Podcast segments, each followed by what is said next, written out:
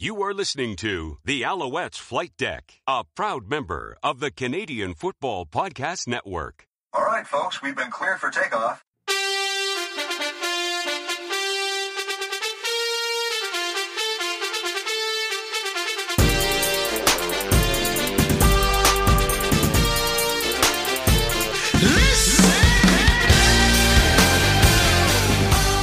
Welcome to Alouettes Flight Deck, podcast dedicated to Montreal Alouettes football. I'm your host, Tim Capper, along with my co-host, Cliffy D. How are you, sir? I'm doing great, Tim. After all those tries at doing the intro, hey, let's just make it simple and easy. Keep it simple, stupid. That's the KISS rule. That's and sometimes that's the way to go. exactly. Um, so how you been doing? Good, good. Uh, a lot of globetrotting, uh, especially, well, you and I going to uh, Albany and uh, Atlantic City. Yeah, no kidding. Dude, I tell you, that good times, man. That, oh, it was uh, fun. It was fun. Uh, yes, and everybody's ever saying, "What are you doing?" It wasn't. Yeah, you followed tw- uh, Cliff's t- uh, Twitter and mine, and you knew it wasn't CFL related. But we tried to. We tried to tried to hang up with some people that we knew that from the Alouettes and played in the Arena League, etc. Uh, Brian Bukowski specifically um, weren't able to, to hook up with him, but uh, um, yeah, it's uh, it, it was fun. It was a fun road trip, and um, uh, I think it just goes to show that we're okay to sleep in the same room together. Yes, yes, we are. we, we did not kill each other. That's a good sign. Yeah, exactly. So, No, it was um, uh, definitely a fun experience uh, being being able to cover the uh, Arena Football League, and I know you you're a big part of that, and uh, you were able to sort of introduce me to it, and uh, you know sort of take me behind the scenes a little bit with it, and I, I really found it very fascinating. So I know this is a CFL podcast, and uh, we got to stay focused on that. But uh, I tell you what, folks. Once in a while, it doesn't hurt to broaden your horizons just a little bit. Uh, check out the Arena Football League. I, I think you'll be pleasantly surprised. It's a little different, but there's a lot of CFL and a lot of NFL elements to it. And it's just entertaining football. And that's all we really want at the end of the day, right? It's just some good, entertaining football. I've always said if you like the CFL, you'll like the Arena League game because they're very, very similar, very similar in many ways. So, um, yeah. So, uh, but yes, it is a CFL, uh, CFL uh, podcast here. Um, but um, yeah, it's anytime, dude. You're welcome. You know that. So it's uh, uh, your writing ability. It, that's one of the main reasons why I had you come. And you so so far you've done a pretty pretty kick ass job when you when you've been writing for the uh, for the other site that I that I work for. So. Uh, appreciate it. Um, it's been a, a, a semi little while since we've talked last, but we've uh, we have a couple of things we want to talk about this week, uh, including a very interesting interview with former Alouette and player uh, representative player representative um, uh, Marc Olivier Brouillette. It's great interview with MOB. You guys will hear it in a little bit. We talk about everything, everything he did. The guy, the guy, doesn't hold back, and it's uh, it's very inter- interesting to see how how uh, what they think about what he thinks about all, all the different subjects that we brought up. But we'll play that in, for you in a little bit. Um, but first of all, um, one of the main things we want to make first mention is this coming Wednesday, tomorrow. Tomorrow, tomorrow, tomorrow, Wednesday, Wednesday, Wednesday, uh, the 15th of May, uh, will be the opening of rookie camp for the Montreal Alouettes. Uh, and uh, as was, I guess it, it was, it was rumored and, and, and talked about, uh, especially on social media, but it was I was able to finally confirm that it will be held all of training camp, including rookie camp and the other and uh, regular camp, uh, if uh, it does start on time. It will be held at Percival Molson this year. Uh, for the is, is this the first time since they've returned in '96 that it's been at Percival Molson? I know they held some some scrimmages at Percival Molson, I think back in the uh, early 2000s, uh, if I remember, And- or, or was it tw- or the 2010? I'm trying to remember when that was. I think go. And also, and also last year there was a few practices at Percival Molson. oh yes, that yeah, that's true. That's true. It was the day after uh, the beginning of training camp. Yeah, yeah. But I do believe this is the first time in a long, long time where every training camp session will be at Percival Molson Stadium. So that's that's pretty exciting stuff. Oh, I agree. And for somebody like me who works at McGill University, uh, if, the, if the schedule works out right, it'll be like that'll be a hell of a lunch. Just bring my lunch, go to the stadium, sit in my seats, Uh, no, they're going to be opening only the south ends. Uh, the south. I think they said the south. The south stands. Is that what they said? I'm trying to remember I what they so. said. I think it is the south side of a specific section. or, Um, because we were sitting in the, the north section was open last year, right? Right. I have to go back and check. But anyways, uh, it will be held there. And hey, if I can go there and have a lunch and football, why not? Absolutely. In fact, uh, maybe if uh, the boss isn't paying attention, you just sort of uh, you know take a little, a little bit later lunch and uh, Dude, And my lunch, so- my so- lunch is late anyways. I have a late lunch anyway, so it really won't be. It really won't matter. So, um, double checking where what it says here. May fifteenth. Uh, section of the stands on the south side. Interesting. Okay, I guess we'll be undercover. well, you never know Montreal the weather, so Oh, it's yeah, uh, I know. I think we're like 11 degrees below normal for what we're supposed to be today. It's- It's summer, uh, winter. Sorry. uh, this season has has been total garbage. Spring has been crappy. Been crappy. I just want us to warm up. That's all I really want us to do is warm up, please. Um, the just to let you know, the rookie camp on Wednesday will start at 3 p.m. officially. Uh, the boutique will be there, uh, having all their new wares. If you haven't done so, check out the boutique website. There's some pretty nice new stuff with their, with the with the Owls new logo. Uh, and Thursday and Friday, uh, 8:30 practice, 3:30 practice, so double, uh, you know, two two days. And then we'll find out, hopefully, within the next couple days, if we are going to have a, uh, if they are going to start camp on time. Even though at the time of this taping, Cliff, uh, it did look like the, the uh, CFLPA was telling all the players to um, to plan on uh, being at training camp on Sunday. that's definitely encouraging news, especially for all of the CFL fans. The people have been dying to see some CFL football, and again, training camp is the best way to sort of get your fix until the season kicks off. And with this potential labor stoppage uh, hanging overhead, it, it's it's definitely made it very challenging for for fans to really get excited and get hyped up because yeah, you want to go to the practices, you want to go to training camp and see the players, but if they're not there because of strike issues, then uh, yeah, that that kind of puts a damper on things. Uh, the funny thing is too. Um, uh, I believe it's uh, five of the nine CFL teams would have to report no matter what due to uh, Ontario and Alberta labor laws, but uh, Quebec and the Alouettes don't fall under such privy. So if a deal is not worked out in the next, I'd say, 72 hours, even, uh, this could all be for naught. I mean, the rookies will still be there, I believe, and uh, there might be some tryouts, but uh, really, truly, like if you're wanting to see all of the Montreal Alouettes, uh, unless something get, gets worked out in the next couple of days, that just might not happen because they don't have to report if they don't want to when it comes to when it comes to uh, taking strike action. Yeah, I, I'm just wishing for the best. That's, really all that I'm doing is I'm just wishing for the best. Uh, I don't think a I don't think a, a strike would bode well for the CFL.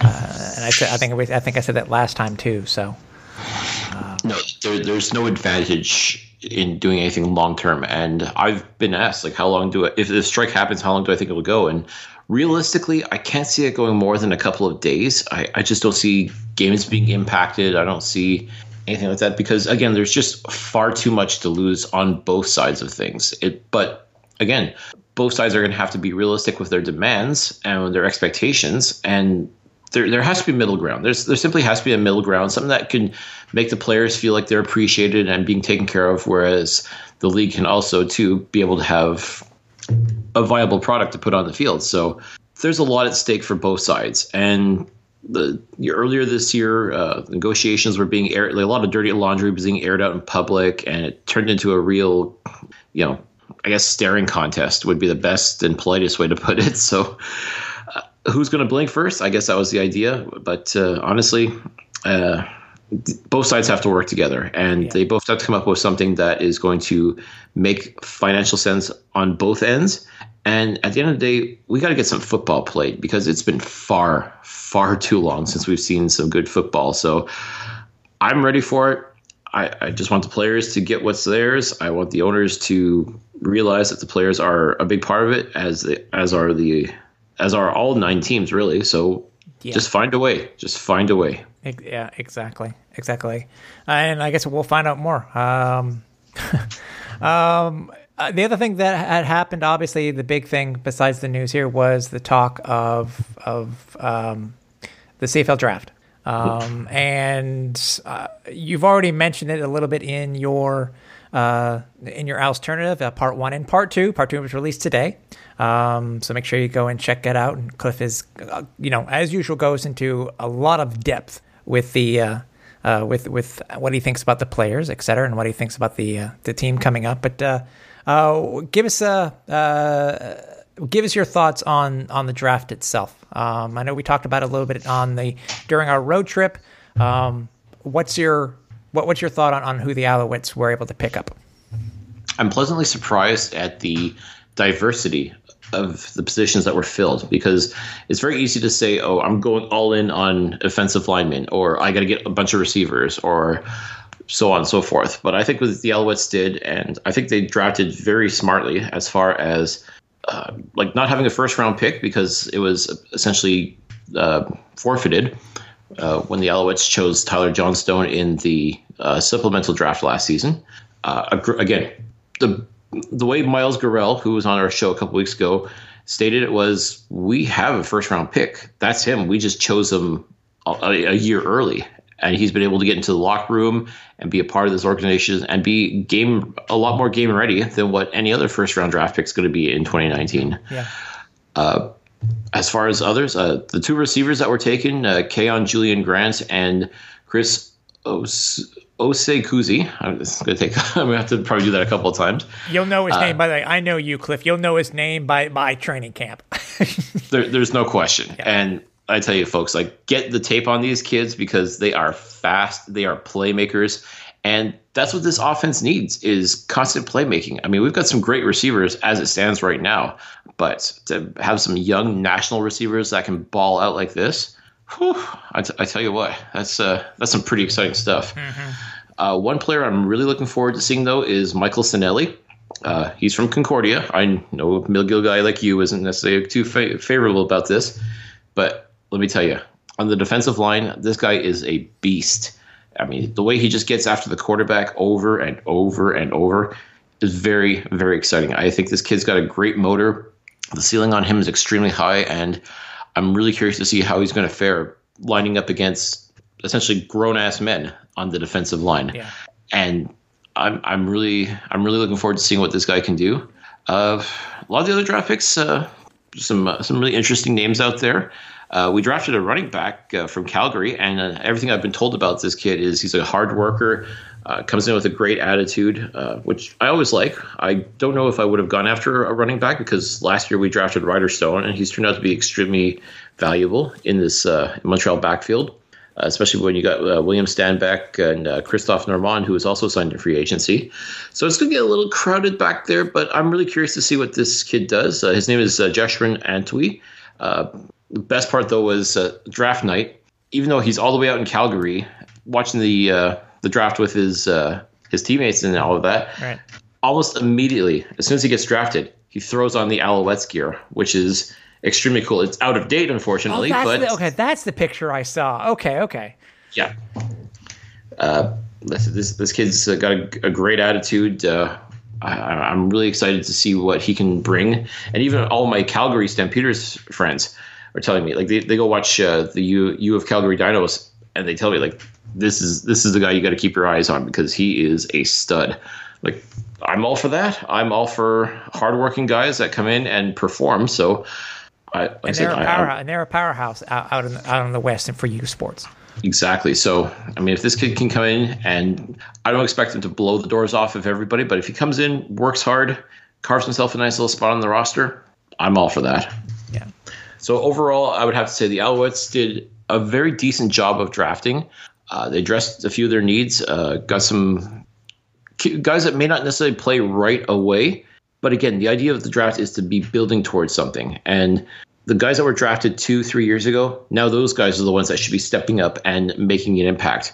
And if these guys that were drafted this year can come in and just push those guys along a little bit more, I tell you what, like this is this is how you rebuild. This is how you restore the confidence in fans. Because yes, the Alouettes haven't been all that great the past couple of years, but if they're building towards something better, if they're building towards a future like they used to have, then that that tells me that something is this is worth looking into. This is worth investing your time and energy in.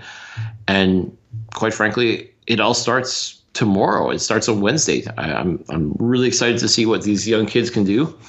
And if the veterans can show up on Sunday like we all expect them to, man, uh, I, again, how, how do you not get excited for training camp? That's how I how I look at it. Exactly, and I think la- probably last year probably was one of the years that I really have enjoyed. I mean, I enjoyed it when going out, you know, in years past, but they were it's just such, such a far location to go, and being at the the uh, the Big O last year, and now being at Percival Molson this year. Hey, you're an Owls fan. There's no reason not to come out.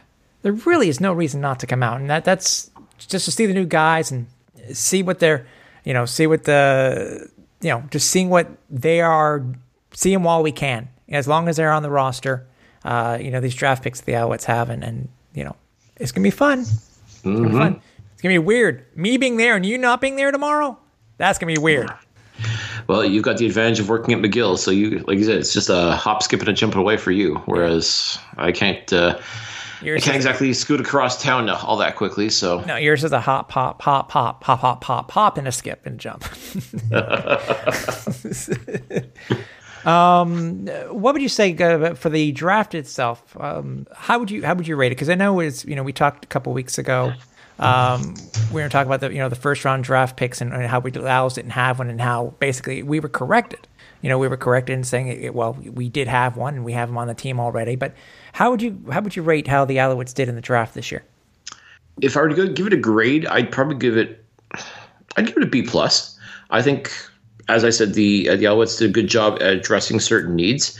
Uh, where they got a lot of help uh, was in places where they they really have to start thinking about the future, specifically the offensive and defensive lines, because uh, we've got guys like uh, Luc Brodeur-Jourdain and John Bowman who are back this year, but next year is not guaranteed, and someone's going to have to replace those guys, and it's going to have to come down to one of these youngsters, whether they've been on the team for two, three years, or they started they're starting this year, someone's going to have to step up and take that role. Mm-hmm. And I, am really curious to see who it's going to be because once upon a time, Bowman and LBJ they were those young, fresh-faced kids just looking for a chance to play, looking for a spot on the roster. Yeah, and it took time for them, and they when they got that opportunity, they made the most of it. And look at the careers that these two men have had, and that's not that that's the, for me that's the best example I can give to any of these rookies or draft picks that are coming in is like look what these guys did when their time was when their opportunity came and you got to seize that opportunity and to me this is that's why I'm going to be looking for more than anything else is who's going to step up who's going to take that step to the next level of Alouettes football and who's going to become the next Luc Brodeur-Jourdain or the next John Bowman. Mm-hmm. To me, that's what's going to be key more than anything else. Uh, as far as the other positions that would go, I I was really excited about these new receivers coming in because what's the one thing people complained about the most with the Alouettes? There's no scoring. The attack is boring, uh, so on and so forth. So if these kids get a chance to play, and again, don't forget the quarterbacks that are going to be thrown to them are some pretty darn good quarterbacks, and we'll be discussing that a little bit later on too. But if these kids become the playmakers that they were in university, man, I I would be very excited to see what uh, these guys can do. And uh, man, I tell you what, like I said, this this draft, I'm I was pleasantly surprised at just how it all turned out. Uh, from start to finish, uh, I think the Alouettes just got that much better, and I, I just hope it all translate out on the, onto the practice field. Yeah, yeah. Well, I said uh, it, will take me a couple of days to get used to, to, the names itself. And I said, "You're, I know you're a, step up. You're always a step. You're always a step ahead of me on this, Cliff. I, you know how I feel about it." um, but I think you'll get acclimated pretty quickly. Yeah. I, I, again, the beauty of the rookie camp is you get to see these guys, and they're coming ready to play. They they want to show up. They want to show out. So I, I'm I wouldn't be surprised if come Sunday, if there is actually a full on training camp you'll probably be just that much more advanced with me as far as uh, as far as getting to know these youngsters, which is great. Yeah. Um, what what I found interesting, um, and what, we're going to lead into now is uh, exactly how much um, uh, our guest had to say on uh, quite a few of the subjects. Uh, not necessarily on the draft itself, but on we're talking about the CBA and stuff like that. And I know we'll give a I'm sure we have a little bit more to say on that, but uh, we might as well go ahead and get to our our, our, our interview uh, with Marc Olivier Brouillette. It's a great interview. I hope you guys enjoyed. I think it gave us a good 20 to 25 minutes. to think uh, I haven't done the editing yet, but I'm thinking that that's that's including getting disconnected. Cliff. Um, hey, technical problems happen all the time. Exactly. So let's go ahead and listen listen to the interview. And when we get back, we'll have a couple more things to talk about before we finish the show. And on the line with us now is a uh, longtime vet of the Montreal Alouettes, a recently retired player from the CFL. You sure know this gentleman, though. You can't miss it. I mean, if you know the the, the, the initials MOB, you know exactly who this is. Uh, former safety of the Montreal Alouettes, Marc Olivier Brouillette. And welcome, sir. Thanks for joining us. Thanks for having me, guys. It's good to be on. So, want to ask you your, your first question. Um, how is a how is it uh, after the C? How's your life after the CFL going since you since you decided to uh, to hang up the hang up your helmet? I mean, it's been great so far. You know, I, I've kind of had a, an idea of what life would be after football. You know, having graduated from law school and, and gone through all the different steps uh, required to be admitted to the uh, the Quebec bar, uh, and it was just a matter of you know figuring out um, you know what kind of practice I wanted to have, uh, what kind of firm, whether small or large, uh, I wanted to work at, and finally I ended up going back to uh, to the law firm that had recruited me out of uh, out of law school and uh, where I had been a summer student in the past as well as completed uh, my articles. So it kind of it took ten years between the time they recruited me in uh, in 2009 during my second year of law school until I returned this past uh, February to be a part of their uh, insurance litigation group. Wow, that's is that is that I mean because of your other your playing career is is that the norm for for those who don't know when it comes to the process to joining a law firm stuff like that is it can it be normal for for for recruits to be to wait that long in order to go back? You know, it kind of depends on the relationship that that you have with uh, with the firm. You know, over when I completed my articles, um, obviously the decision uh, was easy for me to to want to continue playing football at that time. That was back in uh, in 2014 when I was right in the middle of uh, of my career. Um, but you know, I stayed in touch with uh, with the people over there, and, and we had a, a great relationship over the years. And the timing, uh, you know, worked out well as far as me, uh, you know, deciding to retire from football, and then having uh, having a need for uh, for some additional manpower. Okay. Now, just out of curiosity, when you decided to go back to playing, uh, to back to, to law full time, did you happen to reach out to to Jock Climie because he was obviously in a very similar situation that you were? He did TSN for all those years. He was a, a Montreal player. Did, did you reach out to him to just get some uh, some suggestions or uh, just to talk to him about what what is it like trying to juggle the two? You know, I, I didn't get a chance to reach out to him specifically. Um, you know, I've crossed paths with uh, with Jacques uh, over the years with, you know, because of his involvement with, with TSN and his past with the Alouettes, mm-hmm. as well as, you know, his career as a, as a lawyer in Ottawa. Um, however, you know, we've never really dove into, uh, in, into the specifics, but now that, uh, that I'm a member of the TSN family, uh, you know, I expect that, that we'll get a chance to uh, to talk and share stories at uh, at one point in the near future. For sure. And you just brought up the next subject. I know, Cliff, you wanted to ask him about is how he is uh, a part of the Alouettes family once again, so to speak. Uh, Marc, so as everybody now knows, you're going to be joining Rick Moffat on TSN 690 as the uh, analyst for the Montreal Alouettes this season. Uh, what led to this? You know, uh, Rick reached out to me after I announced my retirement and asked me if it was something uh, that I would be interested in doing. And you know, when the opportunity came up to go in for for an audition, uh, you know, I didn't hesitate all over it. Um, you know, any opportunity to to talk football or, or be around the CFL and, and especially the Alouettes, a team that that I hold uh, near and dear to my heart. Um, you know, it, it was a no-brainer for me, and so I went in and, and had an audition with uh, with Rick, and uh, you know we both felt that that it went pretty pretty smoothly, went pretty well. We had a we had great chemistry in the booth, and uh, apparently the uh, the decision makers over at Bell Media felt the same way, and uh, decided to move forward and offer me uh, the opportunity to to join Rick in the booth this year. All right. Uh, now I've noticed that a lot of former players do sort of make the transition into broadcasting. Was that something that's always sort of stuck in your mind, or is it just sort of an idea of, hey, let me try this out and see if it'll be fun? You know, it, it wasn't specifically an idea to be involved in the media. However, I always knew that I wanted to remain connected with the game some way, somehow, uh, in some capacity, and I didn't know what that was. Uh, you know, I didn't know if it was uh, as a player agent or in some way involved with, uh, you know, with the CFLPA or or even uh, on the management side of things. Um, but I felt like at this juncture, with you know my my new career in law as well as uh, you know the flexibility that it affords me to to continue working, but but also uh, be involved with the game. Uh, it was just kind of the the perfect storm uh, at this time, and uh, we'll see where it leads to uh, from here. All right. So could we possibly see you in other ventures, like maybe actually going on to television as well, or do you think you're just going to stick with the radio?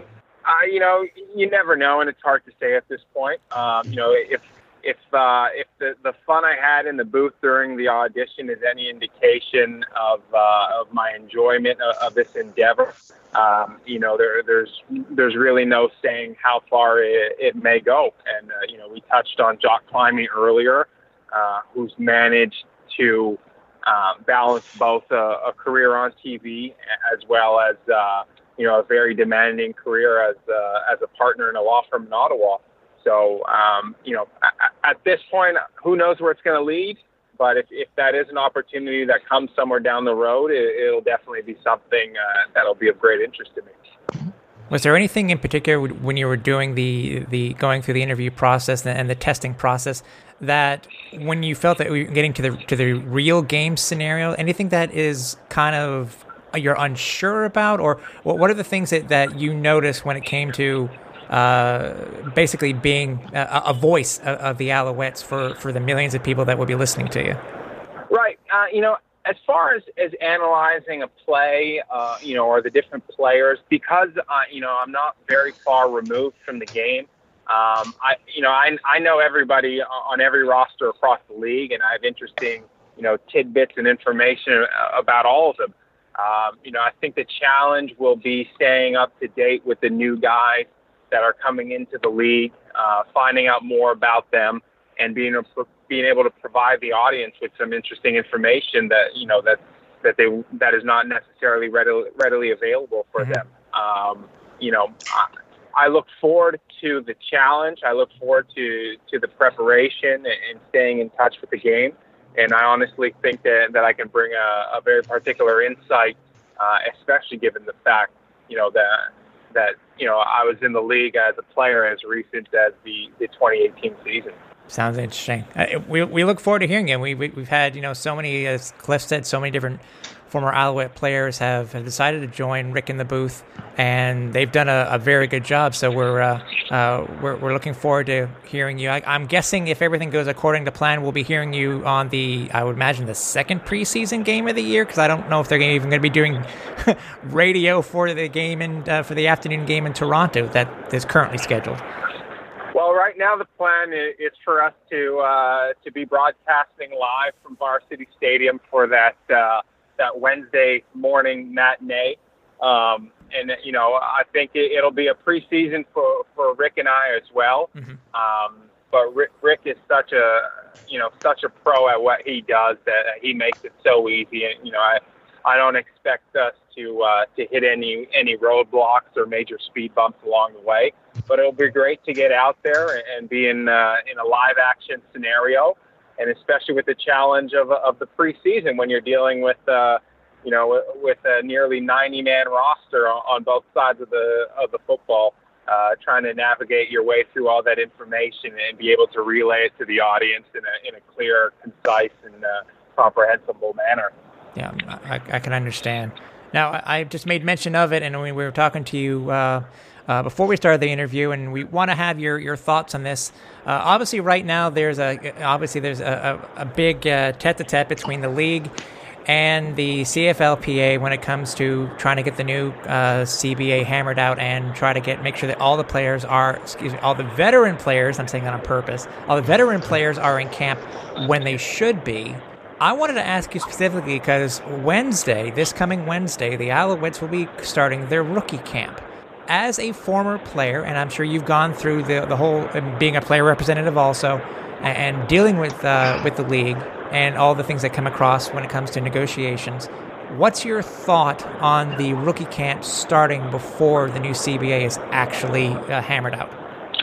I mean, I understand the member club's position to want to get their guys out, uh, especially their their young rookies, and begin evaluating them. Um, you know, by by the strict letter of the law, uh, those rookies aren't yet due paying members of uh, of our association, and therefore are not governed by uh, most of the rules of the collective bargaining agreement.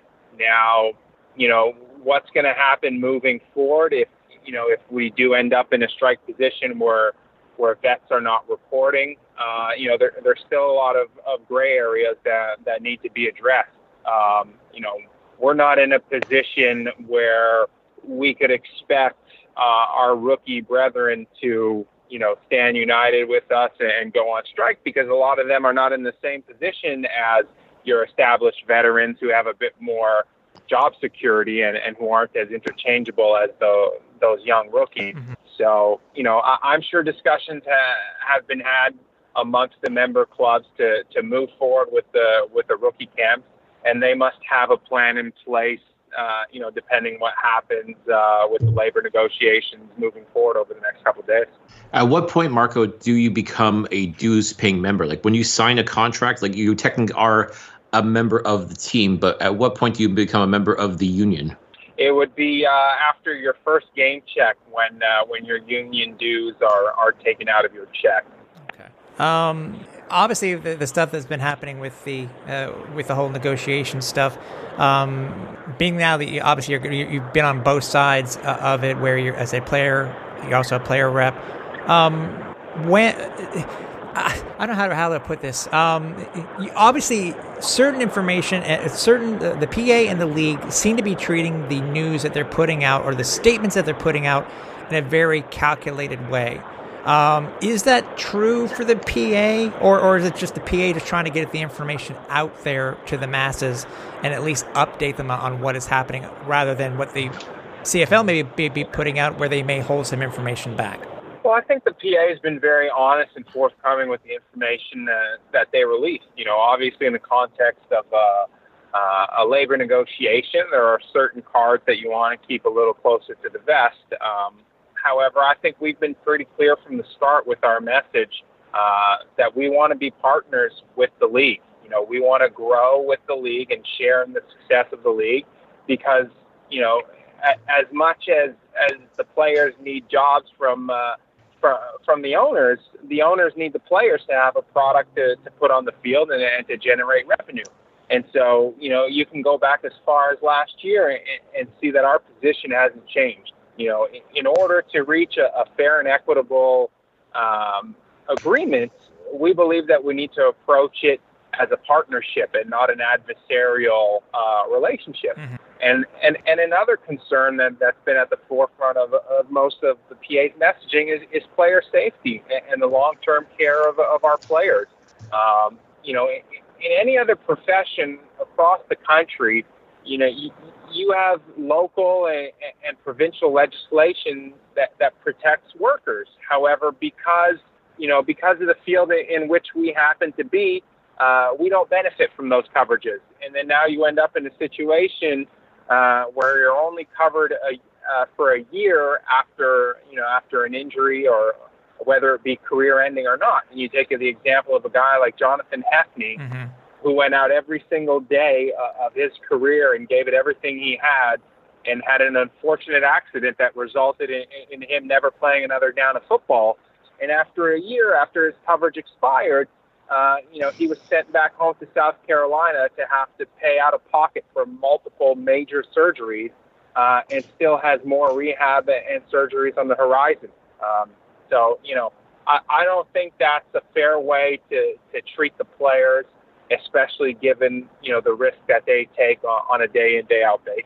So essentially, Marco, uh, people think of it; it's all about money, and you're, you're talking about player safety. Uh, would you say?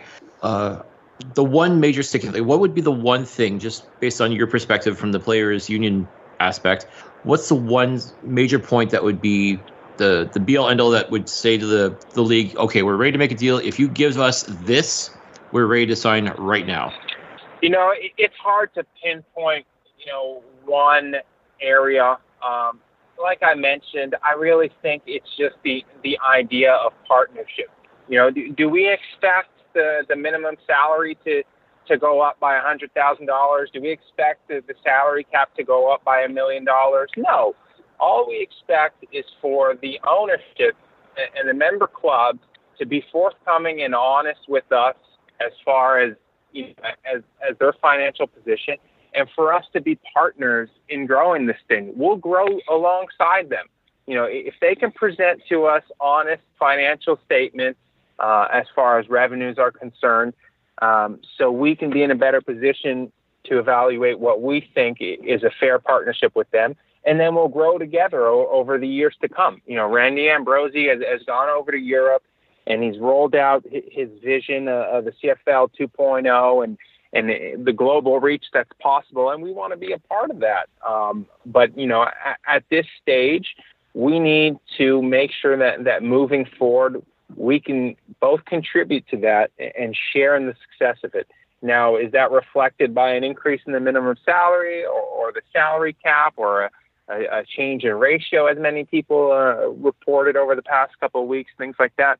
You know, uh, I don't know where that is. I don't know what the perfect recipe for the perfect partnership is, um, but we do know that you know, in order for us to be successful and, and achieve uh, an agreement that benefits everyone, that's the approach that we need to take.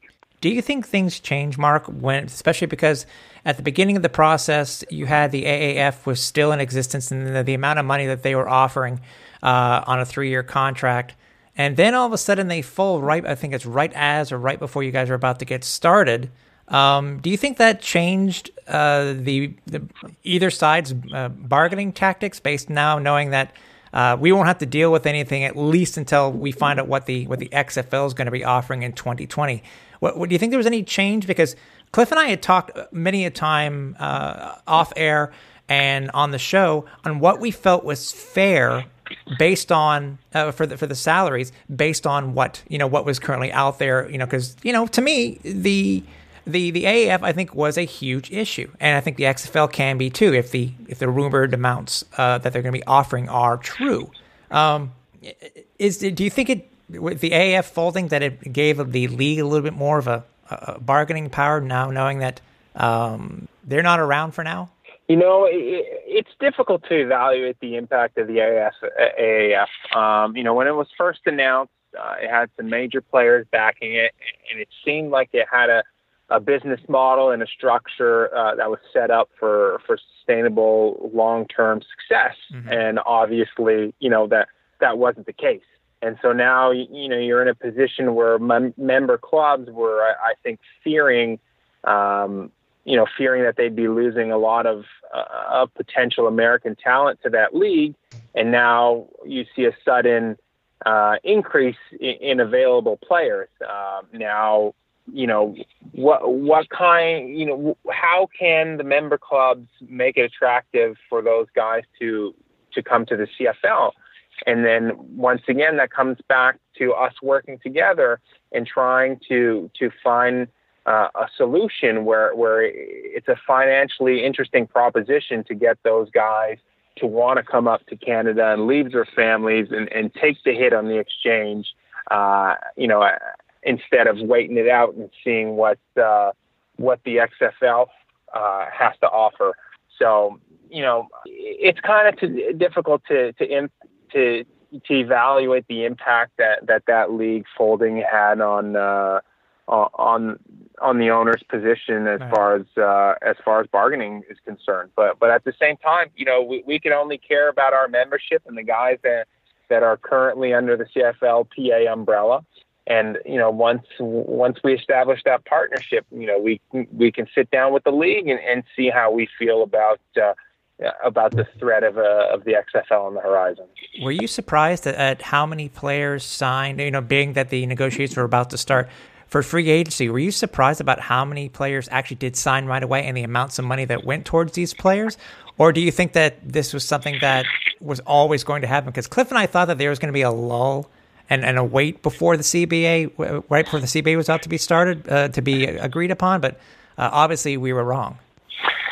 Well, you know, I, I think you have to realize that you know whether the salary cap goes up or not, uh, you know, it wouldn't be to the point where I think it would make uh, a significant difference in the amount of money those guys were signing for, and it doesn't exclude it doesn't either exclude the fact that you know once a deal is reached and we have a better understanding of, of the increase in, in the cap and salaries you know, there, there's no reason why there couldn't be provisions in the agreement that directly affect um, those contracts that were signed and, and, that could provide for, for a bump in uh, in the salary that was agreed upon during free agency. Mm-hmm. Um, you know, it, it, was a tough situation with the teams withholding the bonuses and, and not really knowing um, what was going on.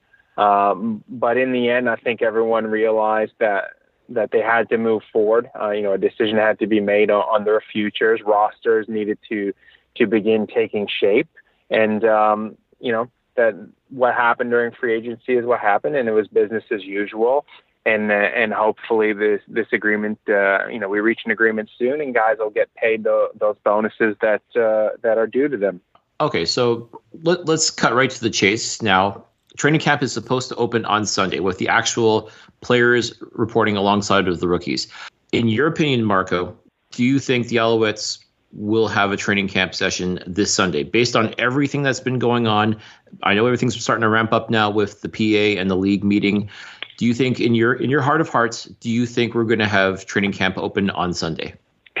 Gosh, that's a tough question. Um, and, and with me being an eternal optimist, um, you know, my answer would be yes. You know, I, I would hope that that everyone sitting at that bargaining table in Toronto right now, you know, realizes what's at stake uh, and can set aside uh, any differences they have and, and work together over the coming days to to make sure that that camp goes on and it's business as usual, and that the uh, the 2019 season starts on time. All right. Well, let's uh, switch gears then, and let's talk about the 2019 season with the Montreal Alouettes. Uh, obviously, the Alouettes have gone through some hardship over the past couple of years, uh, but they've made some moves now. Uh, they've changed their identity. Uh, there's there's definitely a lot of positives and negatives so far that we've seen this offseason. Uh, just based on what you've seen so far, what do you think are some of the things that Alouettes fans should be really looking forward to in 2019? You know, I honestly think they should be excited about their quarterback situation. Uh, you know, a lot of people would would see a red flag going into the season with, with some inexperienced quarterbacks and, and not much, you know, veteran depth. Um, but I think they've got some young guys who, who are very capable uh, of blossoming and being stars and, and, just need some support around them. Uh, you know, I, I think that Antonio Pipkin and, and Matt Shiltz are, are, two athletic quarterbacks who can make the throws, um, who just need a support system around them, uh, you know, to to help develop and grow. I mean, you look at the stars in, in this league, the Bo Levi Mitchells, the the Mike Reillys. They, they came in as young guys, and, and they weren't the quarterbacks they are today when when they first entered the league.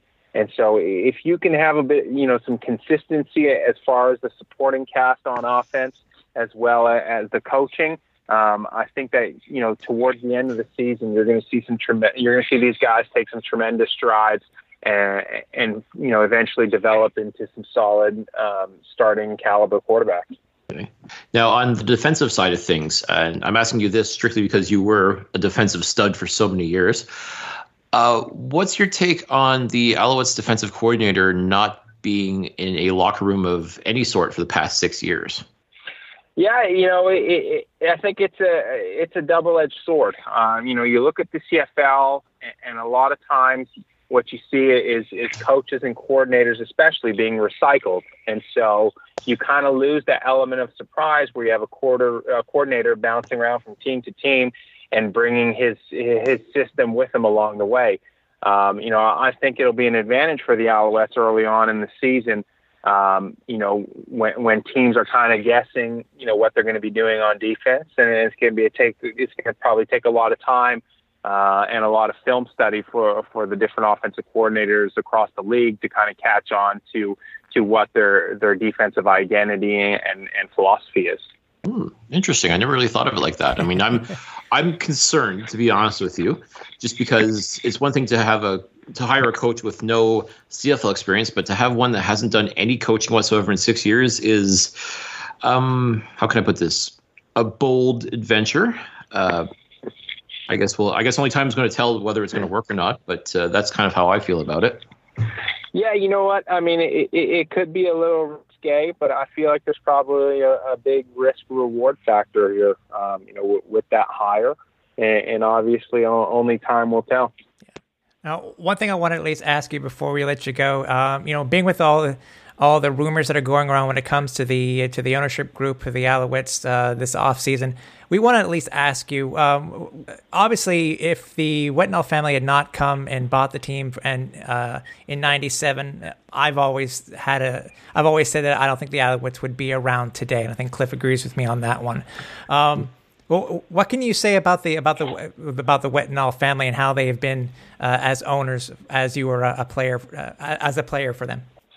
You know, I, I got an interesting story about Bob. My my first my rookie year, I you know I, I knew the name, but I had no idea what he looked like and I'm getting ready for our first home game at McGill Stadium, and and there's an old guy smoking darts in the locker room, and so I, I tapped my buddy on the arm and I said, you know, who the f is this guy? Like somebody get this guy out of here. I'm I'm gonna go say something.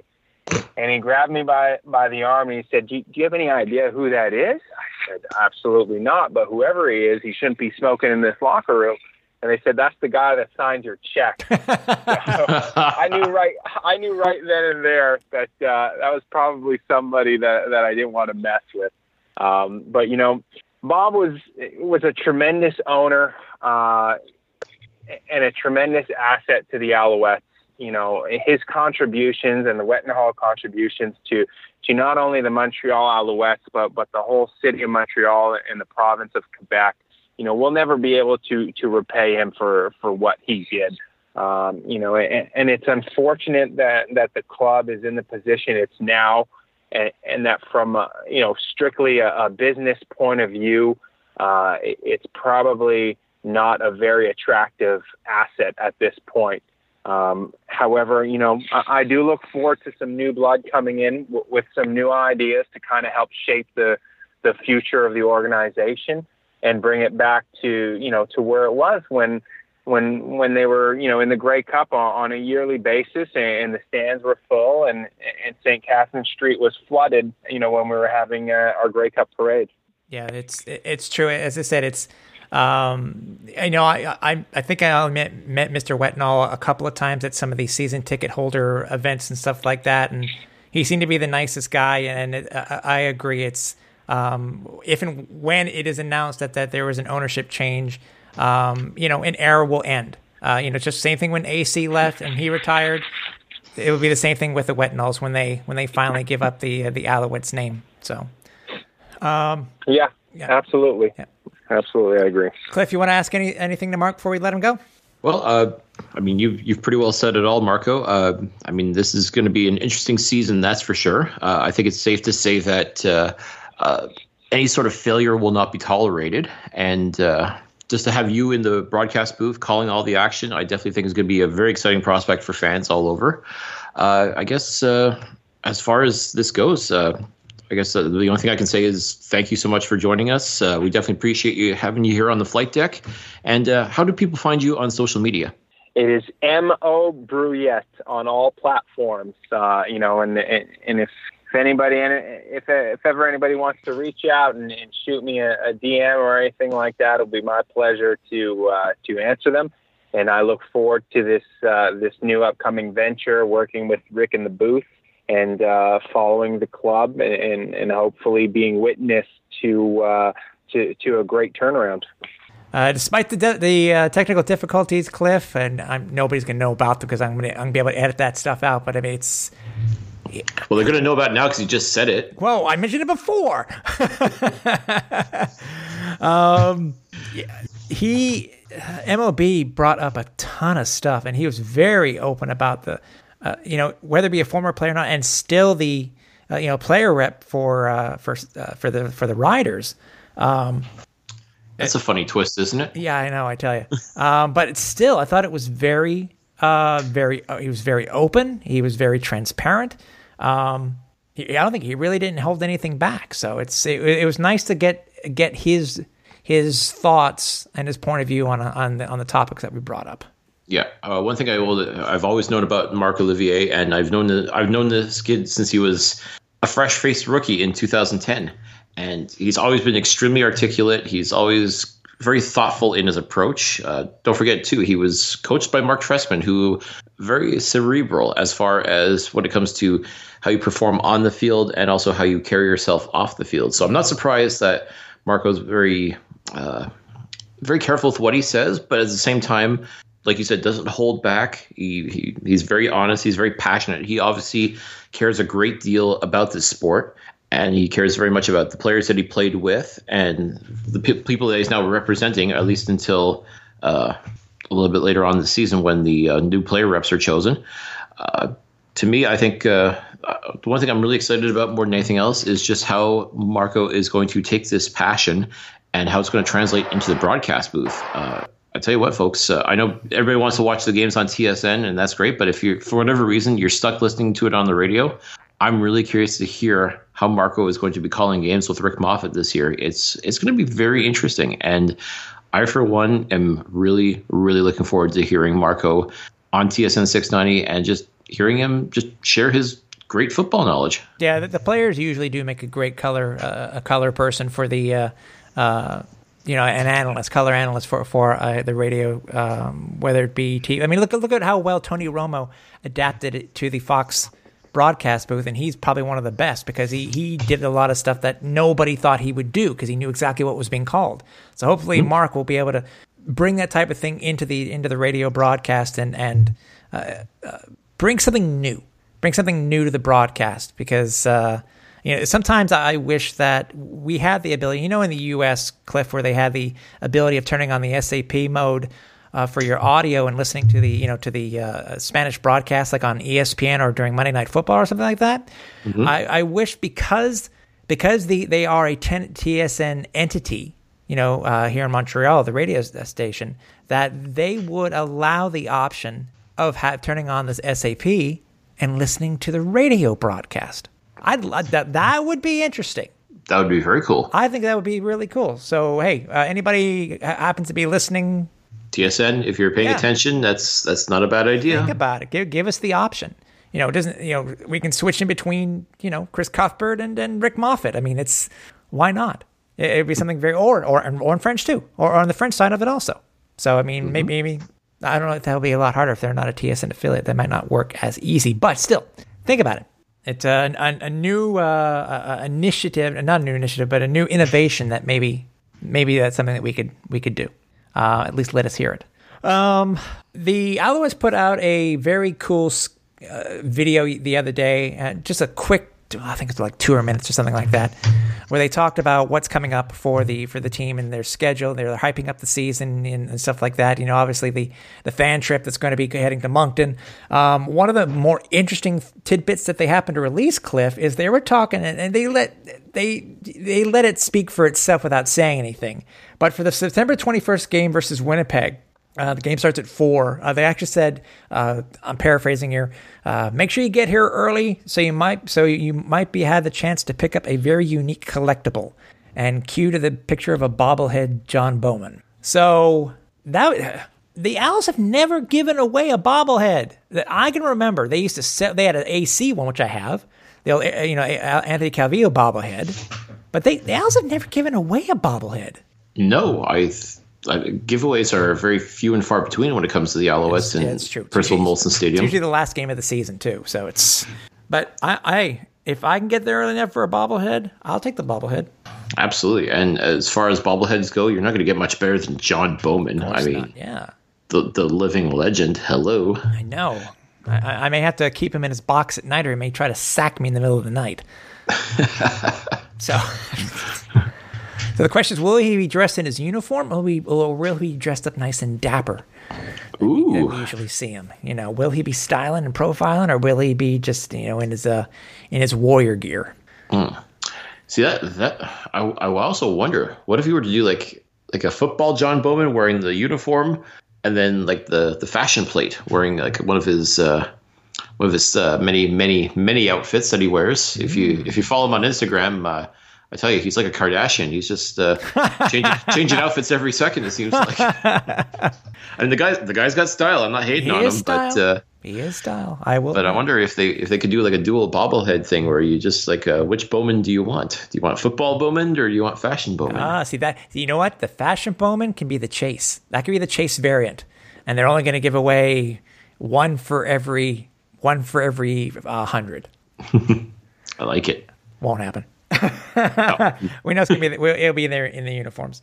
Um, some interesting news came over the wire today, and I guess it's it's more or less a uh, a reason because of uh, free agency and other you know unfortunately other things that did occur. But uh, what was the what were the transactions that came over the wire today, Cliff? Well, the Alouettes announced that they have released both Mitchell White and Brandon Dozier, uh, both uh, defensive stars last year for the Alouettes. Um, Mitchell White, I'm not too surprised about, mostly because unfortunately his season got cut short due to a neck injury. Uh, a very scary moment. Uh, I'd say it was like the third or fourth game of the season where he unfortunately collided with another player and uh, stayed on the ground for for a good long while. Uh, he has, for the most part, made a recovery because I do remember seeing him at the jersey launch this past February. Uh, but as it stands right now, it doesn't look like his football career is going to be continuing. As a matter of fact, he's actually taken on a defensive backs coaching position with a university in the, in the United States. So um, I think this move was just more of a, uh, a formality more than anything else. Yeah.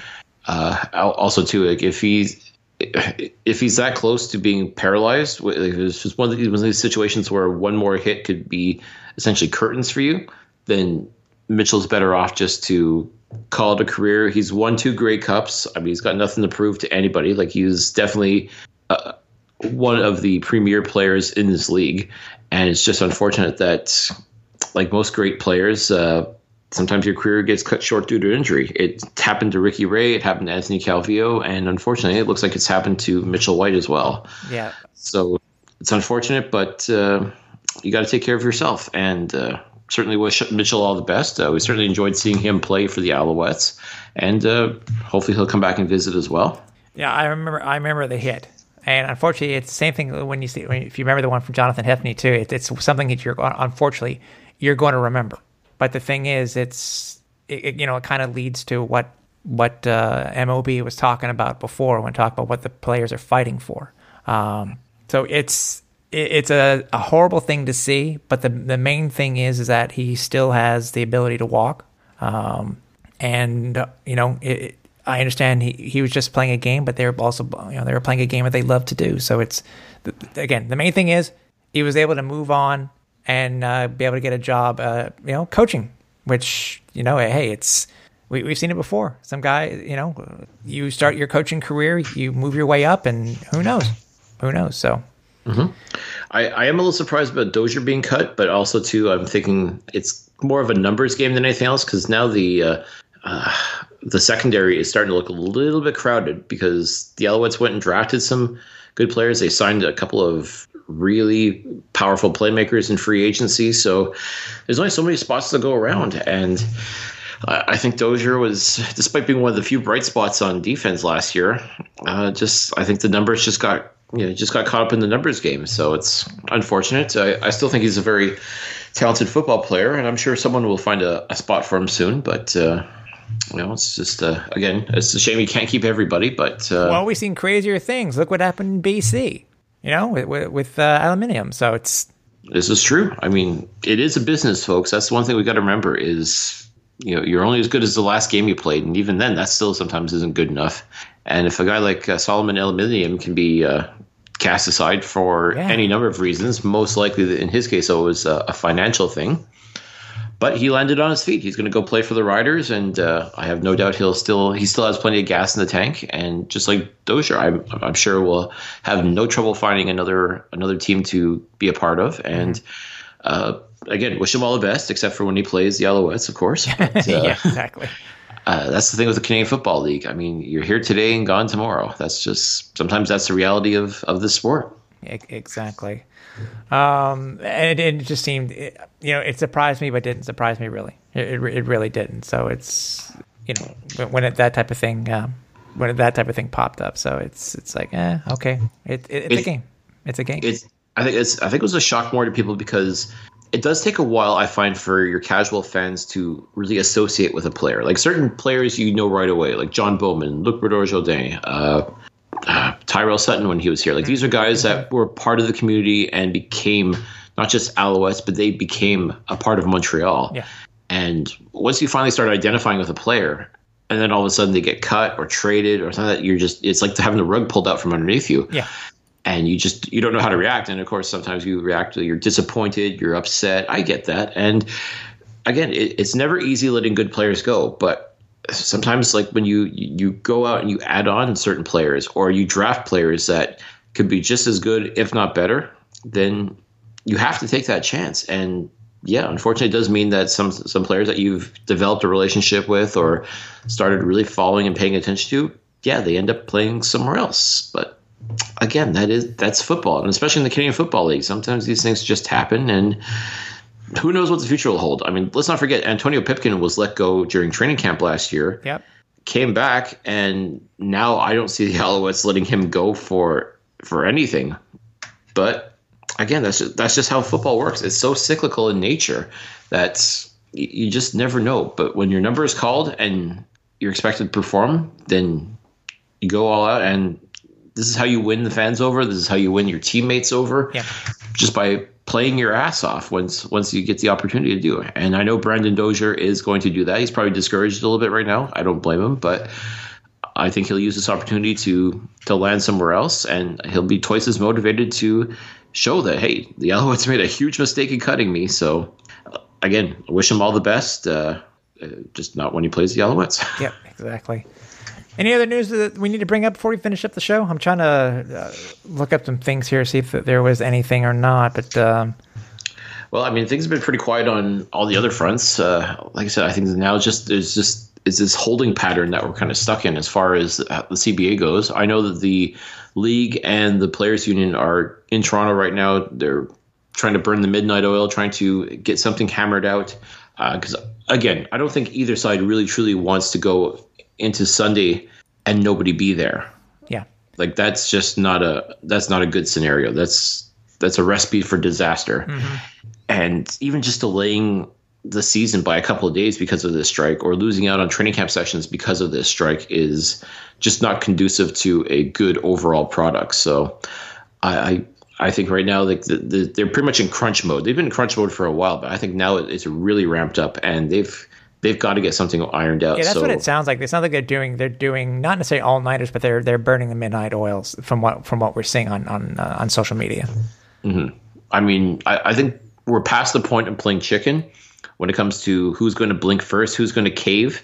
Uh, but I, I think now I, I'm really hoping that both sides realize, and this is something that Marco talked about quite a bit, is you want to be partners. You want to work together for a greater good.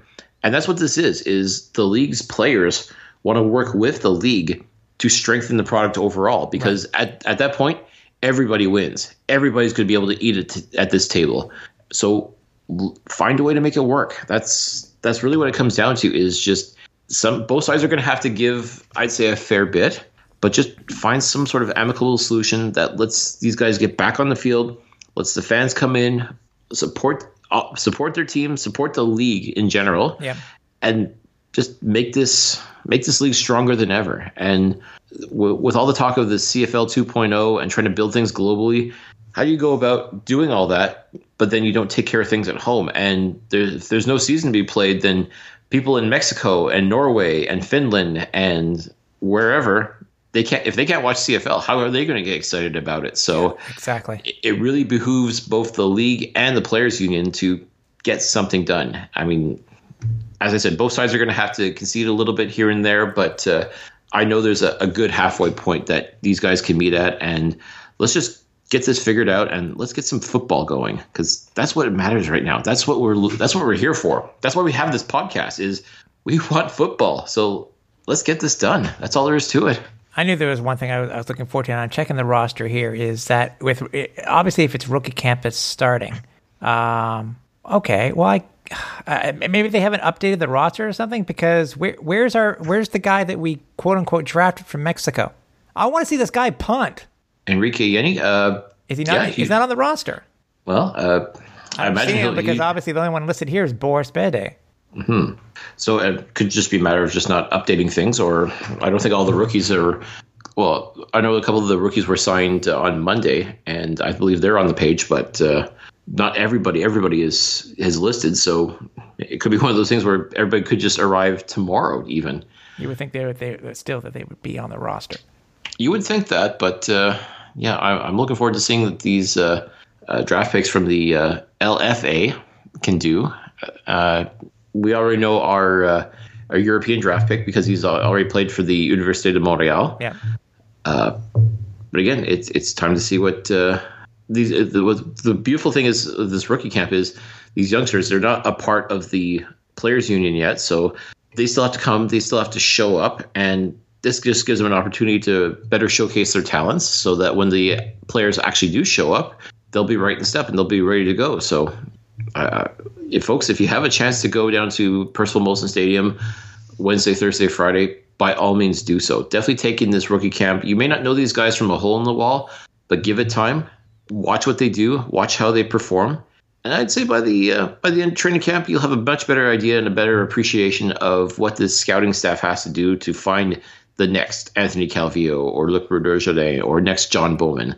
That's what these guys are. This, this team that you're going to see is the future. So you may as well learn about it now, start appreciating it now, and just take it all in. That's I couldn't offer a better advice than that. Exactly. Exactly. Uh, anything does come across the wire, anything breaking news that, that we can report on, we'll make sure that we do so. Obviously, right now we are concentrating on rookie camp and hopefully getting the the regular training camp for all the vets started this Sunday. So uh, stay tuned to all of our social media outlets. Um, you know, head, make sure you you, you check uh, to Alouettes FL Deck. Um, also, same thing if you wanted to listen to any of our future, our past ep- future episodes. We're going to the future. Uh, we've already taped these shows; they're just in the can. Um, yeah. If you want to listen to any of our previous episodes, there are multiple places where you can do that. Best places over at alouettesflightdeck.ca, or you can do so over at uh, Google Play Music, uh, Apple Podcasts, uh, Spotify. Uh, is that it? And, and Stitcher. Stitcher. Uh, yeah, yeah. So yeah, stay tuned to those, and uh, uh, if, I said any news, just just stay tuned, and we'll make sure we get we get it out to you as quickly as possible. So, so Cliff, I yeah, maybe I'll see you Sunday or Monday. I don't know. Well, fingers crossed. Fingers I mean, crossed.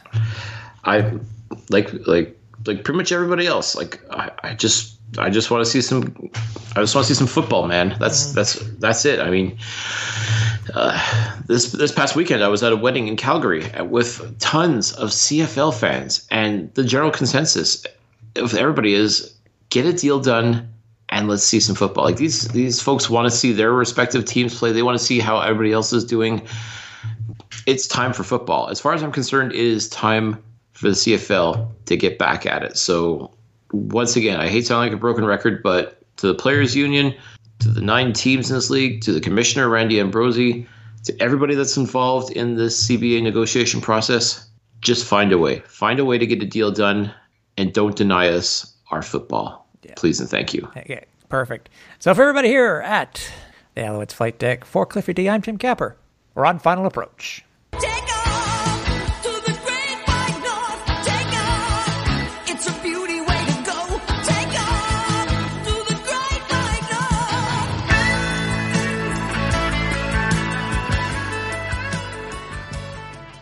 Thanks for listening. Find more great shows like this at CF Pod Network on Twitter.